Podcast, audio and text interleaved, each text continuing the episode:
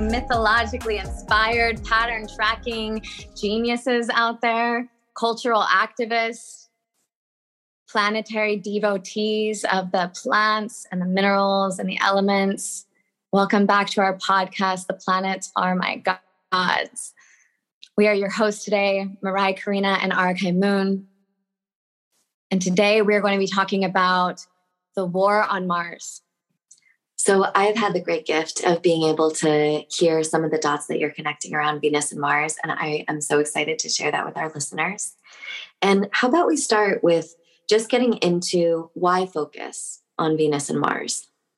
Yeah, that's a good question. I feel like the reason that I started focusing on Venus was because I was trying to figure out like what like what are we doing wrong here? This is my virgo way of trying to find like where's the glitch in the software program? Where's where's the fallacy of this of this thing that we call human nature or being raised in christianity with the the filter of like sinful nature? And i started to think about it. And when i with all of my work on not only my you know really excavating my deep like gatekeepers and pain bodies, the parts of me that feel really wounded or the parts of me that are you know projection projecting and and creating these sabotaging patterns. It it feels like not only my patterns but also all of my clients and all of my friends seem to really go down to this part of like worthiness you know which is a direct lesson with venus right? Like are we really worthy? Like what is our relationship to to our sense of self-worth and how does that reflect our values? And then i started thinking about you know how have we attacked venus? Like it felt like everything about the garden of eden and the relationship on the body the relationship on the earth is all kind of going back to everything that you know um, represents Venus and represents Taurus specifically. And so I started looking at that deeper. And then I realized that um, when Mars was going through a Mars in retrograde in Aries, I started to have like a really personal experience on my connection to my own masculine, my connection to my own sense of fire, and the way that um, my relationship to my own desires and my own um, instincts and drive have been shamed or repressed in this way and then i felt like i had to like fight for it to come out in these um, over the course of my life really. I had to fight to like free them from being um, yeah like imprisoned or even like hijacked and like me giving all my energy into these like things that i felt like were actually not what i was in alliance with right and then i realized that that Mars is the opposite of Venus and just their intimate relation of, of, of not just like it's the masculine and she's the feminine and this um, separate you know binary way but actually how like the inner masculine and feminine of mars and the inner masculine and feminine of venus are the polar opposites of each other. And so my connection to the archetypes of the zodiac and how you know you can't separate aries and libra and you can't separate you know taurus and scorpio that it's like you can't actually separate mars and venus. And so if there's a war on venus then there's been a war on mars. And it got me to really look at what is that cultural war been like? And then how does it look in my own life? And how has it looked and other people. And what I came to is that most of the major world religions have had inside of the foundation of their theology or their philosophy has been, in a way, trying to transcend the ego and the body, transcend the earth, you know, and deep languages of shame around like what our ego desires and what our instinctual body is leading us towards. And that led me to to go on a journey to discover like not only the mythology of it but also what what would that be like if we were to really support these ways in which those parts of us being represented by Mars and Venus were truly liberated and in relationship to our spirit and our soul. And I feel like that's like a huge part of what I feel like evolutionary astrology really represents is that desire for like the evolution of our soul to honor our journey here on, you know, on earth in this human experience. Yes. A million times yes. The way that I see it too is also astronomically in the sky. You have the sun, you know, the source of this, it's our star, it's our home star. You have Mercury, which is the messenger between the gods and the archetypes, right? Between the gods and the humans. And then you have the earth that's being hugged on either side by Venus and by Mars. And so much of the consciousness that we are entrained into is one of duality. And we have projected this onto Venus and Mars, onto Venus as desire, Mars is the will, Venus is the feminine, Mars is the masculine. Venus unifies, Mars separates. Right. Love and, and war. yes, love and war. And in the same way that paradox is truth and that all the things that we see as dualisms are part of the same tapestry it's like we are all these things. Like you're saying venus is also separation is also war. Mars is also unification is also love. And we in earth are held in this dance between the two.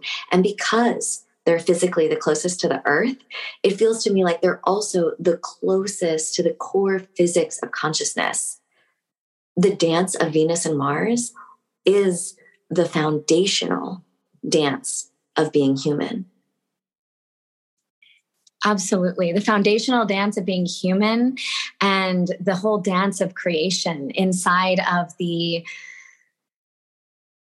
inside of this this cosmic drama of like spirit meets flesh and duality that you're saying is like the sun and the moon and Mars and Venus hugging earth and that mercury being the messenger which represents you know what i think the glitch in the software comes through is like if you know in my this is my kind of soapbox or worldview is that they've co-opted these very large intense planetary energies that are these huge forces that make us who we are within this galaxy, within our earthly experience. And they've made it to where that Mercury, that messenger, that mind perception of reality, that consciousness is then reading the information, in my opinion, wrong and translating it, integrating it in this way that then furthers their agenda. And so let's get into it. Let's get into it because because Mars and Venus are so close to Earth, they're often considered personal planets, right? These are personal, right. individualized energies. But part of the connection that you're making is the way in which these personal, individual energies are then co opted or siphoned or sucked up into larger organizations like the state or religion. But that also states and religions are themselves their own egoic entities, right? And so they themselves are also using the archetypal forces of Venus and Mars. And you are drawing this connection to the deep roots of Christianity. So, how has this war of Venus and Mars played in terms of the history of Christianity? Right. And I love the way that you were saying that too, because I was getting this vision of like when you were saying the the personal planets representing these very personal instinctual you know conscious parts of our nature. Um, and yet these outer planets you know which would be represented by you know the sagittarian the capricornian yeah. the aquarian piscean structures. I mean pisces is like right the whole overarching all but let's just but say especially jupiter and saturn have been thought of as like oh those are the ones that are more collective that are sociocultural. Right and sagittarius Capricorn and Aquarius are representing the social structures. You know, Sagittarius, we find what we find as truth and our philosophy of religion. And then Capricorn, we build the structures. And then Aquarius, we see how it all integrates. And then we're also deconstructing it from within. Um, so I think that, you know, in that way, the outer structures being you know the government the external authority figures of our, our governmental structures our religious structures have um, also co-opted those energies right? Or are let's just say the representation of how humans are expressing jupiter saturn um, for instance right? And so the way that christianity specifically has done it for one so much of christianity is astrological events. It's re, you know stolen pagan Egyptian mythologies and ancient you know Hebrew and actual astrological events retold in a way that um, yeah furthers their agenda. And so how I started zoning in on Mars and Venus is that Lucifer represents is represented by Venus. And so Lucifer is the fallen angel that was depicted to create this huge spiritual warfare and fall from heaven and, and be the one that then transformed into a serpent and deceived Eve and created this whole um, sinful nature war on um, the light and the dark and all of this separated us from God. And in that to me represents so much of what we consider Venus and Taurus, the Garden of Eden, our relationship to our earth and our desires and our sexuality and all of that, and our relationship to food and, and nature, right? And so it's like essentially Genesis inside of the, the story of Eve and the fall of, of man in that in that uh, sinful act of of eating of the fruit is um, is a depiction on like the fall of our relationship to a healthy experience of Taurus, a healthy experience of Venus, right? And so Venus anciently was called Lucifer, so they didn't really get very creative with the way that they um, they didn't even hide it, which is interesting.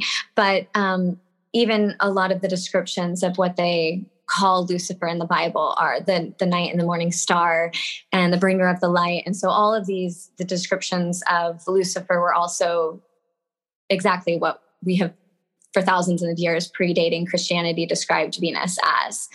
Um, but with Mars being the polar opposite and or the same being, if you will, of Venus, we have Mars representing the cerebrum, and Taurus, which is the feminine part of Venus, representing the cerebellum. And so the cerebrum of Aries, uh, the masculine part of Mars, is the is the higher part of the brain, the the part of it, the part of the brain that essentially makes us human, that is all of our reasoning and all of our um, yeah our like processing of problem solving and pattern tracking and yes and all the research shows that the prefrontal cortex and the development of the prefrontal cortex is where um, so much of what we call those like socially positive virtues develop. Absolutely and i think that's what's so fascinating about this is because in a way it's it's obvious to me within the context of the patriarchy and Christianity that the war on Venus, you know, the the war on the feminine, the war of the dark aspects of the feminine, um, the, the even represented in the cerebellum, which is like the reptilian part of the brain, um, that is our like animal or reptilian part that is always fighting for are we safe? And these um, survival instincts that um, i feel like is projected so much of our lower qualities or our um, more shadowy parts of, of humanity. And yet the cerebrum that and that what you're just saying is that they they attribute that to our higher mind and the ways that give us give us empathy and this way that we're able to um, be different than the animal kingdom that that is supposed to be in this more harmonious um, and and a sense in a sense what they deem that gives us sentience you know? If you want to get down to it i feel like that's what most of humanity has been um, glorifying as what makes us like god what makes us um, yeah sentient and and in a sense more worthy of of freedom and life in general. And yet that's represented by aries and therefore mars and in our patriarchal society I feel like the the ego, the individuation, sex, money, desire, it's all been sex, money, power, it's all been very glorified. But when you look at the ancient religious cultures, that's been the part that they are needing to transcend. We need to transcend our egoic desires. We need to transcend sex. We need to transform transcend the body and um, carry the you know pick up the cross and carry it so that we don't we don't trust what our what our body wants and um, and I think that it's it's really easy to think that that's um, a focus on the the Venus part or the part of our instinctual animal or reptilian part of our body, right? But actually, Mars being um, our yang, our fire, our desire, our will, our action, um, really represents that that part of our ego that is there for self actualization. And with these ways of shaming that the ego, if we just do what the ego or do what our instinctual body desires, then we're going to be these addicted, raping, pillaging, warring, selfish beings. Um, I feel like that's creating this deep sense of mistrust in not only the parts of us that that is represented by Venus, um, but also that's represented by Mars. And I think that's how when we when we set that deep sense of mistrust in there. And when we realize that Lucifer doesn't only represent Venus but it represents Mars also then I think that to me what I I gather is that the war is even though it's a little bit more covert in how because of our over glorification um, on you know work and you know create these big egos and and like get shiny cars and and get this body and all of these things it's like there's a glorification on the physical parts of mars and venus um, but yet there's a spiritual fracture where they've also shamed it. And so I think that both sides of like, say, if you want to take our cultural authorities and our foundations as being, say, like the church and the state. um, and the state kind of having an umbrella of like entertainment and media and all the corporations, right? I think that both sides of this, and we we could say that that's also on the same side of the coin, right? Because you know our separation of church and state but if you look out at history it's like the, the people in power have always been the ones yeah um, bullshit um, controlling whole fucking shit right? Controlling the corporations controlling the um yeah all the the the governmental and judicial systems also. Um, so so that makes it to where there is a hijacking of of our personal power and energy and all that we egoically have energy for, what we would fight for, what we would do, like what we would work for, which being our relationship to Mars. And then what we would do that for is what we value in Venus, you know? And so if you can hijack these two polarities and then we make it a polarity in the in the binary of the actual humans and we make women represent this and men represent this and we make it illegal to be gay and and so then we hijack this way that they're even in relationship and in sex and in creating of relationship and families and we make that family system then feed directly back into the either religious system or the consumer or capitalist system then we have hijacked men and women and everywhere in between. We have hijacked these major forces of our nature and like funneled them into the overarching systems of power that have been uh, that are not supporting the earth or or the plants and the creatures and the humans and uh, exactly you know. to me this is a war of energy right the energy is always primary exactly right? The energy is what then leads to anything material occurring. And if you just track it, it's like a war of energy. And two things, even as you're talking, you can already feel how this dichotomy, this duality starts melding into one, right? Normally, Venus is associated with desire, but Mars is also desire. And being evolutionary right. astrologers that put so much emphasis on Pluto, Pluto is the evolutionary desire of the soul that has enough force and power to even want to incarnate again and again. Right. And Mars is an octave of Pluto, right? Mars is also desire. You exactly. can just there were so many examples as you were talking where they start to become the same thing. And one of the ways in which they've been able to play out this war is by this fundamental confusion in our consciousness, is by the actual template of awareness and attention of duality itself. Because then we're living in this constant cognitive dissonance where we're trying to pull apart what is love, what is war, what is good, what is bad, when these things can't be pulled apart. They're part of the same ecosystems that are constantly undulating undulating and folding in on themselves, transforming into themselves. That's even what Ovid, the writer, said about gods is that they're always changing, always changing into other things. And so, because we're living in this entire entrainment of our conscious awareness, that's attempting to pull us into dichotomy and dualism while living an experience that's very different. It's an absolute mindfuck. And what they've been able to do is say, your individual desires are bad, your individual body. I mean, that's one of the great debates also of historical religious and spiritual traditions throughout the world is are our desires good or bad? Are our instincts good or bad? And there's even those two schools of buddhism which is like no desires can be fuel for a transcendent process and another school of buddhism that's no desires are suffering.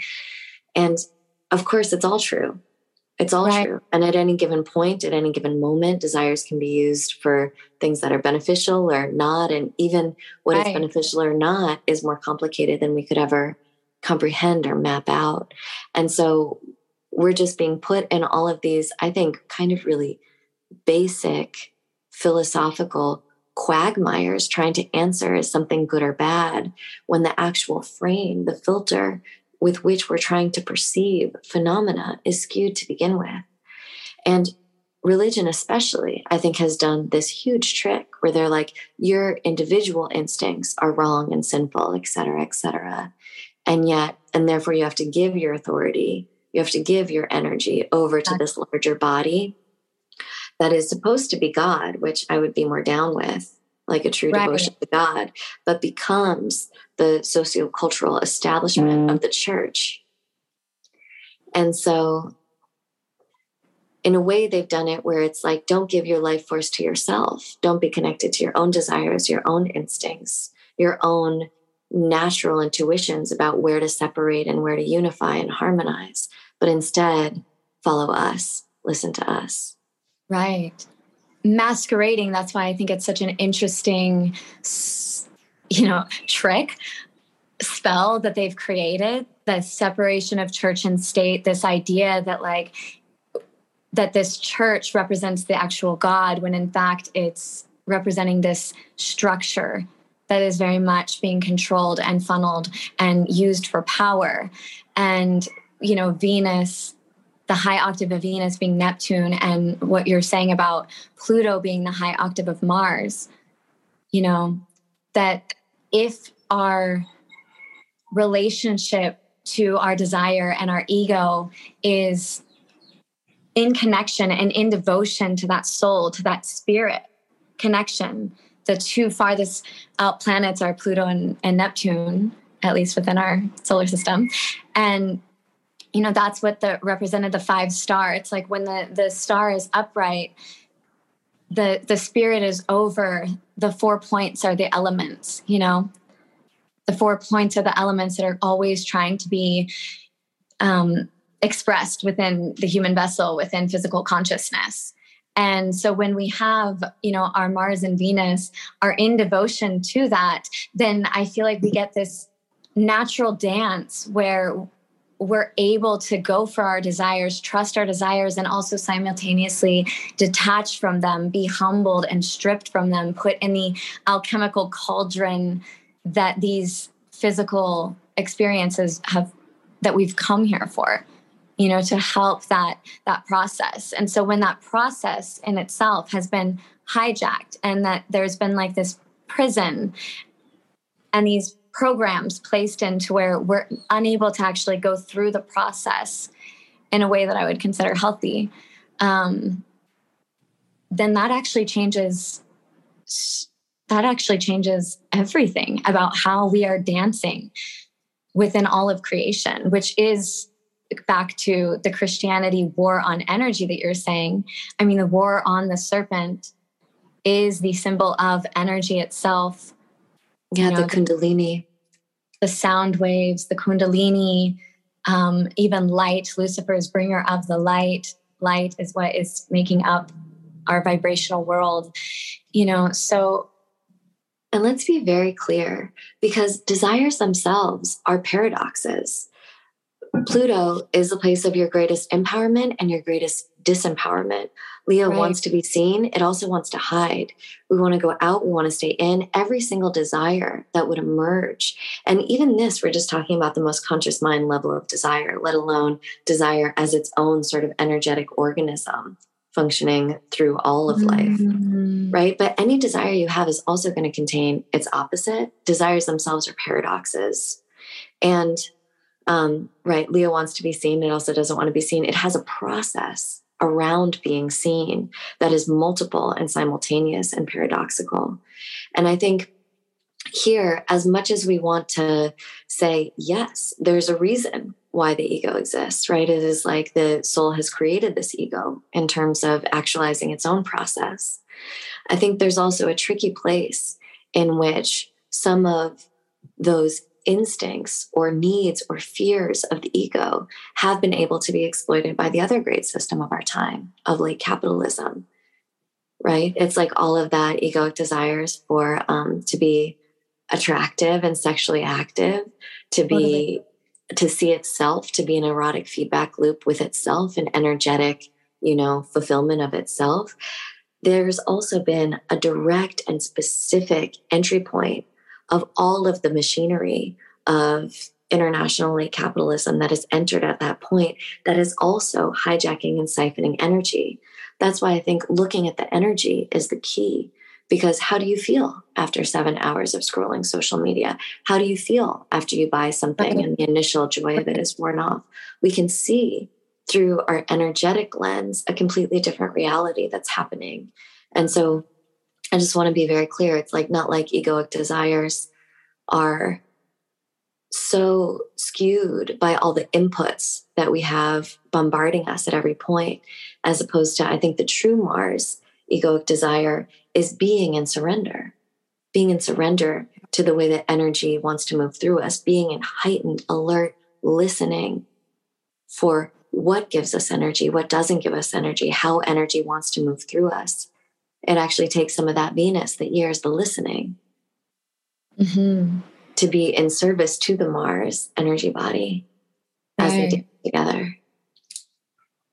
And also the instinctual body of, you know, like to me, Aries is this place where it's this is where the energy is. This is where the dopamine is. This is where the excitement is. Yeah. This is where the connection is. You know, and and if we have that that deep listening inside of our body, you know, inside of our actual instinctual relationship with our own energy physical system, then I feel like it is a direct feedback loop to inform us, you know, and that's why I think that our connection back to you know bringing our cerebrum bringing our way of being able to process the way that even like when i mentioned dopamine it's like if we are hijacking our or hormonal system and our neurological way of processing information then we are mistaking our quick fixes of dopamine with these parts that our body and our soul would actually go towards that that that are true and and self-generating and replenishing and and creates this tantric loop with ourselves and all of nature and everything that we are engaging with right? And so to me in order to be able to actually because there's no i love how you and i are both always splitting things apart of like there's always this gray this this massive massive arena of this gray zone right?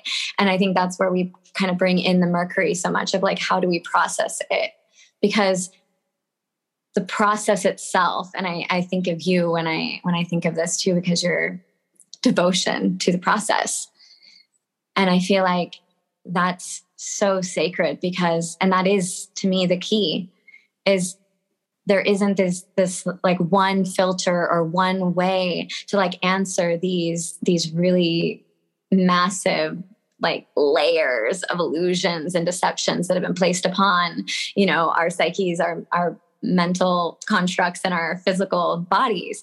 But it's actually finding a way to be in a healthy relationship with the process again with the way that we would then like be in relationship to ego desire and then humbling shredding transforming. Ego desire humbling transforming shedding which is like a microcosm of you know physical form longing to be back into spirit dissolving into all that is and then siphoning back into or regenerating itself back into another physical expression you know of embodiment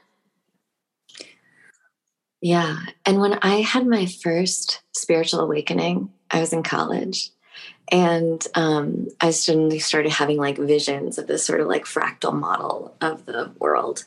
And one of the biggest visions I got was that one of the core problems that we're facing is that people don't know what they want. They don't know what they want. It is that severing from our own energy body, from our self knowledge, from consciousness and attention being directed in service to these invisible realms. And then I think they get to say, Your instincts are wrong. All you would do is like war and rape and pillage right. and destroy, and therefore listen to us. But then if we see the way that these structures and systems of power are using human energy, it's one to consume, but the other is to war. I saw this TikTok. It was crazy. It was just like someone in the Marines. Um, this girl just went around with her phone to all of the different Marines, both men and women, and being like, Why'd you join the Marines? Why'd you join the Marines? And it was three minutes of, first of all, these babies. Like, if you haven't seen an 18 year old recently and they're really soft skin and they're starlit eyes, and it's just these babies, like these 18 year old kids for three minutes. There must have been 20 or 30 of them saying like why did you join the marines? And the number one answer more than 50% was i was bored. These are children who have no idea who they are or what they want who are looking around in the systems we created seeing no nothing enticing enough for them to get interested in to use the gift of their human incarnation to and so they just give it they give their entire life to whatever the army says it's going to do. Of course, the second most answer was for the money and and for the security. I think a lot of the I mean and I love that you bring up the military because it's you know young 18 year old boys such a perfect representation of that and women Martian right of that Martian air um, energy that's ready to be plugged into something. And because they don't have a connection to their own like you're saying their own needs and desires and and you know this this vision like there's such a huge part. I don't think people speak about that enough when when speaking about aries but it's there's this vision of like going and doing something different and getting to the like trailblaze you know? And I think the other piece is that the security, you know, so wanting to plug their energy into something in order to this promise of then I will have my college paid for, I won't be in debt, and then I will have immediately a job and and a career know, path. This, this promise of the Saturnian external authority structure that will give you security and purpose. The third most popular answer after I was bored and for the money was because I'm a fucking idiot. Right. Which then, instead of looking at the external authority and the manipulation and all of that, it's like the direct thing goes back to the self shaming, blaming, and um, mistrust of our own desires because we're like, why would I ever have chosen this? I must be wrong. I must be stupid. I must not know what's good for me, thus making it more likely to be victimized in a sense and then thwart the power to an external next source, which exactly. might be then the world dominant religion or whatever cause. Or their family system. And you know, it's right. like that thing where like they were all saying it as a joke. And yet humor is where things hide in plain sight.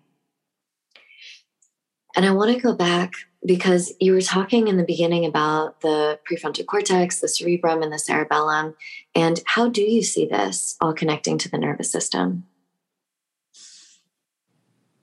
So, so with the Aries representing the cerebrum and the Venus or the Taurus rep- representing the cerebellum, I feel like the the cerebellum is like what is considered more of the reptilian part of the brain, the part that um, is our motor functioning, our balancing, our way of actually orient, orienting ourselves on earth that um, actually I think is a really big piece of what makes um, this present day culture have a really hard time feeling home and connected because there's a deep disconnect between not only orienting themselves on earth and feeling that alignment in an energetic and physical way, but also um, this place where the animals and the reptiles, the birds, and everything, the creatures are directly responding to the electrical magnetic frequency of the earth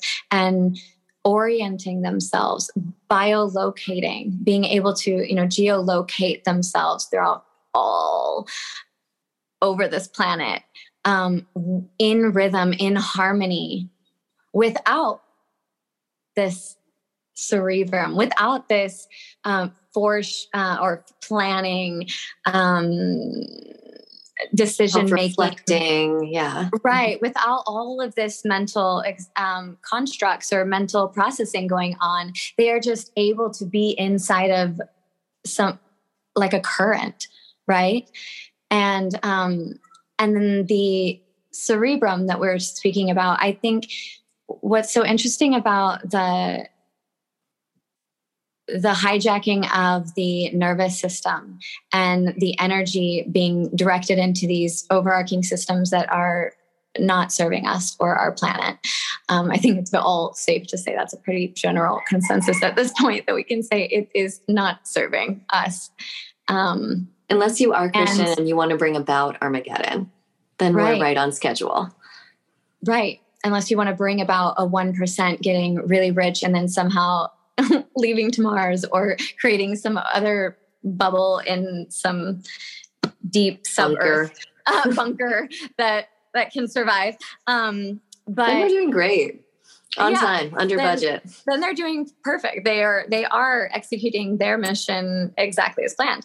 Um, whether we're su- subscribing it to it is i think the reason for this conversation. Um, yeah or like being able to see the ways in which our energy is being used to fuel those plans. Right. And and in that would be very sobering to say we are subscribing to it. If our energy is directly keeping you know oiling the machine, if you will, or fueling it. So with this the cerebrum part, which is, you know, considered like we've said already, the higher functioning part of the brain and the part of us that are that are problem solving and planning. And in my opinion, a lot of times like that is the very function that keep, gets us out of rhythm. Say, for instance, if you think about if you're on rhythm when you're listening to a song or trying to dance, then you're immediately off rhythm.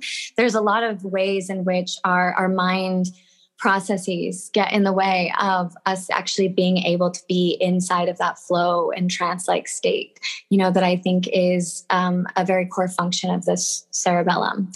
And, um, you know, they've done a lot of studies, scientific studies at this point to show that the flow or the trance like state is, or the, the theta state is a very important part of us being able to actually problem solve and actually be able to find that that next step of evolution like that next creative process that next you know um, the way to actually survive in these really high extreme you know they studied you know extreme athletes and these different ways where we've had like um you know say for instance somebody's running a three four minute mile for 20 years or something and then all of a sudden we're able to jump into this next you know evolutionary leap and then all of a sudden it opens it up for for many people. They've studied that that that trance like state is what almost all major athletes musicians people that are problem solving people that are that are actually defying gravity or defying what we conceived as previously possible.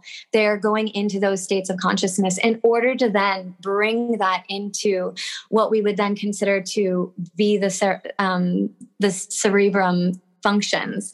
And so it's like we need to bring our connection from that that lower part of us, that deep connective state, our cyclical, energetic, earthy, natural way of functioning and being deeply connected to the rest of nature in that way into the way that we then problem solve and process, right?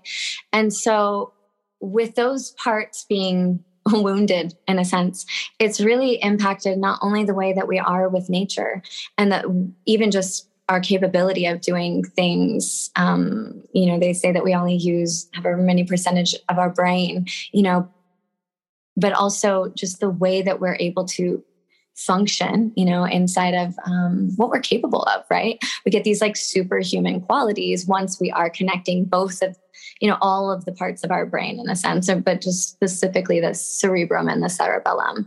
Once we create that that healthy functioning then we're able to create these these huge leaps in our evolution.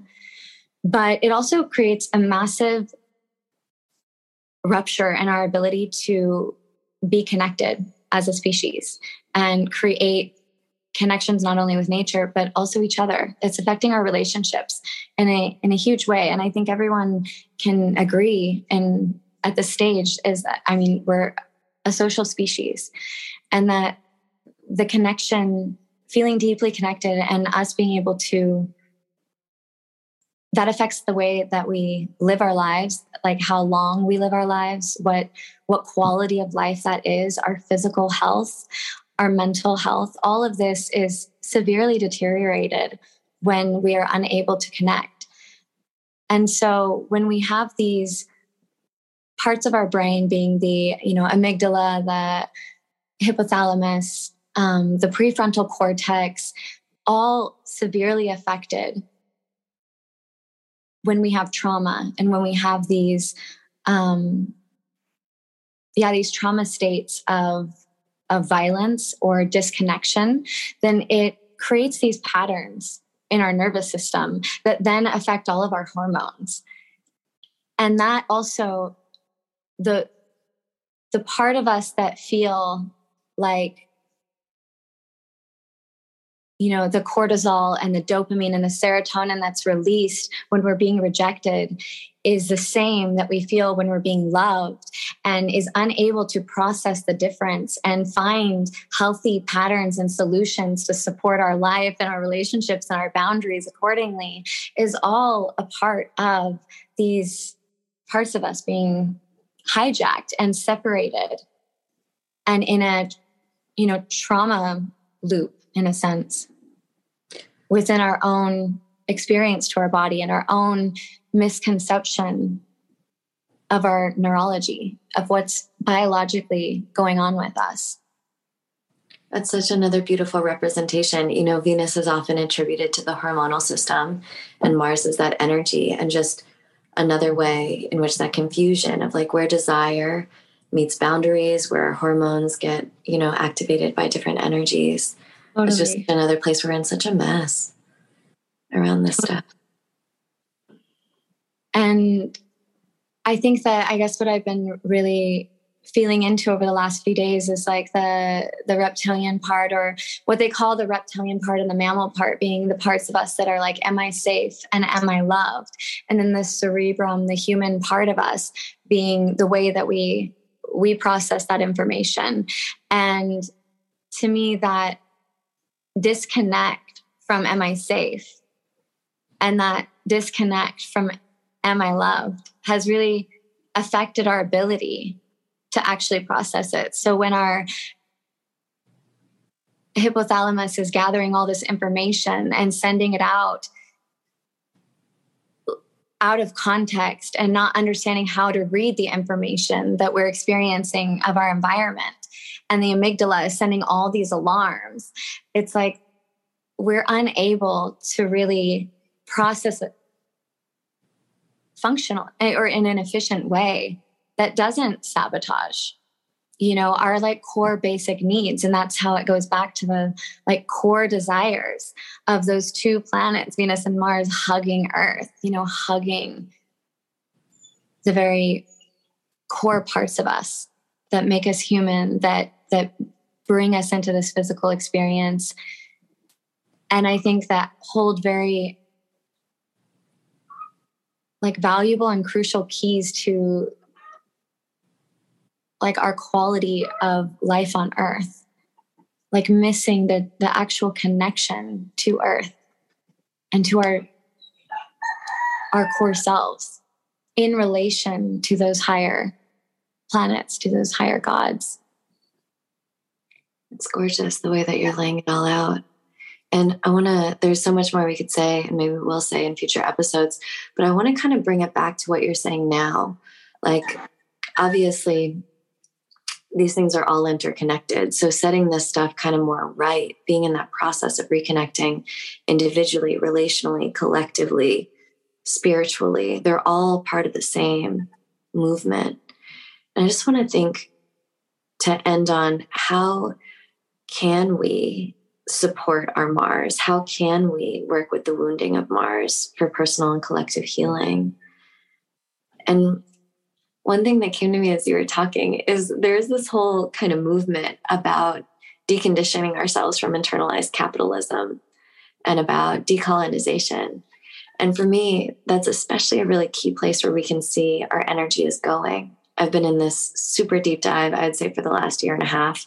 My commitment has been to work on my internalized capitalism that is so much about how my identity is what I'm doing, Mars. Um, my worth is determined by how much I have produced. And it's this internalized voice in me that's always like, you're supposed to be doing something. Shouldn't you be doing something? Shouldn't you be doing something more productive? It is one of the clearest examples I can see about how whatever I've internalized is a program that is constantly telling me to plug myself, to plug my energy into a system of activity and productivity. And it's so beautiful. You see all these people, you know, just like eating an apple and taking a walk, or being like, you know, I'm not going to overperform at my job and instead reallocate that energy to things that I can actually tell are serving me. And this is a way where I see, even in pop culture, even in kind of the collective, folks are already in this process of reclaiming their energy and redirecting it towards the way that their system naturally wants to be in rhythm. I'm wondering if you have any other ideas about how to really support our Mars in this time. Mm.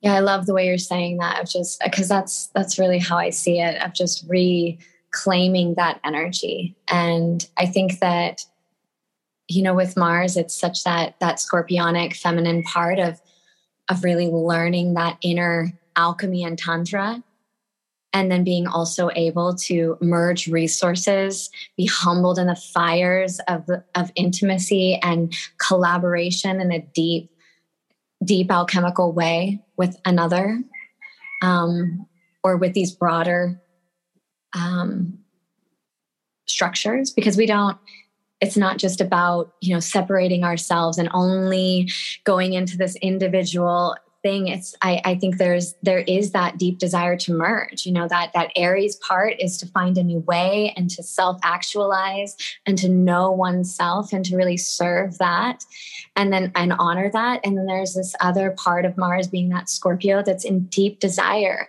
for that merging. And i think of not only being in merging with you know a love or you know one other but to me so much of my merging has been you know the serpents in general the you know the plants and the overarching soul of that and like these these ways in which i'm i'm feeling through the the threads of everything that I am in service to or feeding my energy to or or in love with, fascinated with, attracted to. And I'm feeling into like what is what are that what is that connected to? You know because it's there's yeah it's like like this root system that then you can see the tree. You know you can see it branch out and like what it's all touching. And so so it's it's it's a really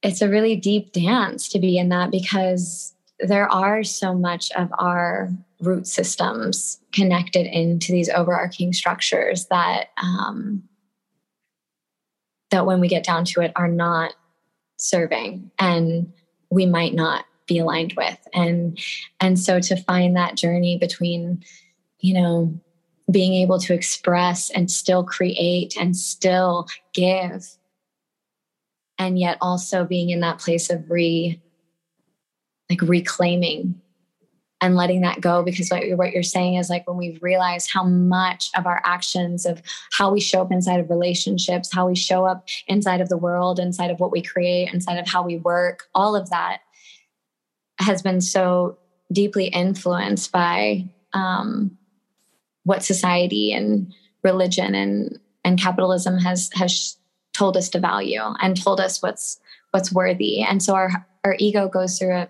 a major humbling process in this time while we're truly decolonizing. It's, in my experience, it feels very, very humbling because so much of what I've also gotten energy or self worth, um, you know, uh, achievement or what is it when you're succeeding in the world, you know, has, mm-hmm. has been reflected and, and been feeding me also has been woven into some of those really deep core wounds that are, that are moving from a place of woundedness then it's that that time of trying to reclaim that and heal those wounds sometimes feels yeah really humbling but also deeply disorienting and confusing because we also don't want to just be stagnant and and not giving. Also there there is this desire for that that mars to feed the the whole and to have a purpose and so anyways I, I, guess just being in that process in a devoted way and and really getting in touch with what does it feel like to feel truly nourished like what you were saying of of how do you really feel when you're talking to that person for however long? How do you really feel when you're on the internet?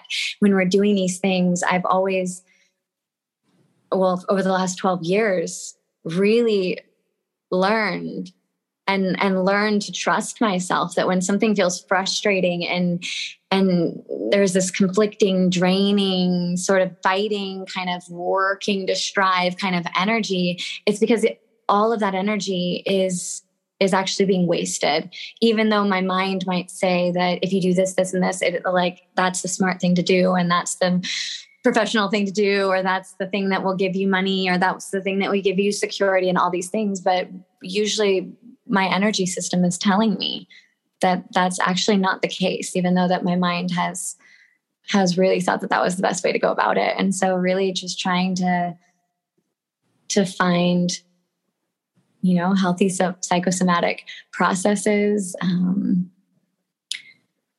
um, i think partner dance is a really big piece of learning our bodies and learning how to collaborate with others I think learning how to be open and connected and yet have boundaries and be sustaining on our own are, are deep practices that really give us this spirit flesh dance that we can then play out with a larger, more intangible and um, deeply influential parts of our world that we have less uh, personal authority over, such as like our cultural experience and you know but when we when we start doing this in our daily personal life and like with all of our things that give us you know connection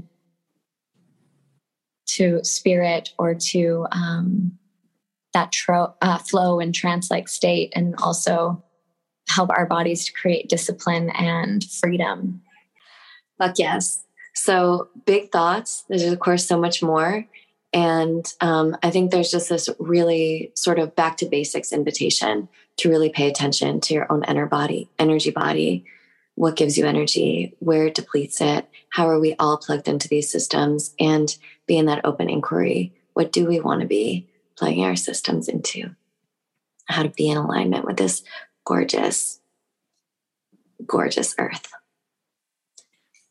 And I would say also, on a very important note, and I know that it, you know, when things get um, more popular in a social context, then some of the the potency can be lost inside of that. But I think that what we were speaking about decolonizing, like really, really, really taking a look at the sec- relationship to your own sexuality, to your own gender, the relationship to, you know, your ideas of marriage and monogamy and children, and start to really unpack that and and to step out from whatever resistances or um, yeah whatever influence that that the broader social context is is creating and really get down to like looking at that in a in a way that allows it to really touch touch us in a personal way. Because these social constructs that we are working to de- decolonize and deconstruct in this time are what has huge keys inside of us really reclaiming this personal relationship between our Mars and Venus, our masculine and feminine, our our bodies and our connection to our power and our sexuality and our creativity in a, in a really big way.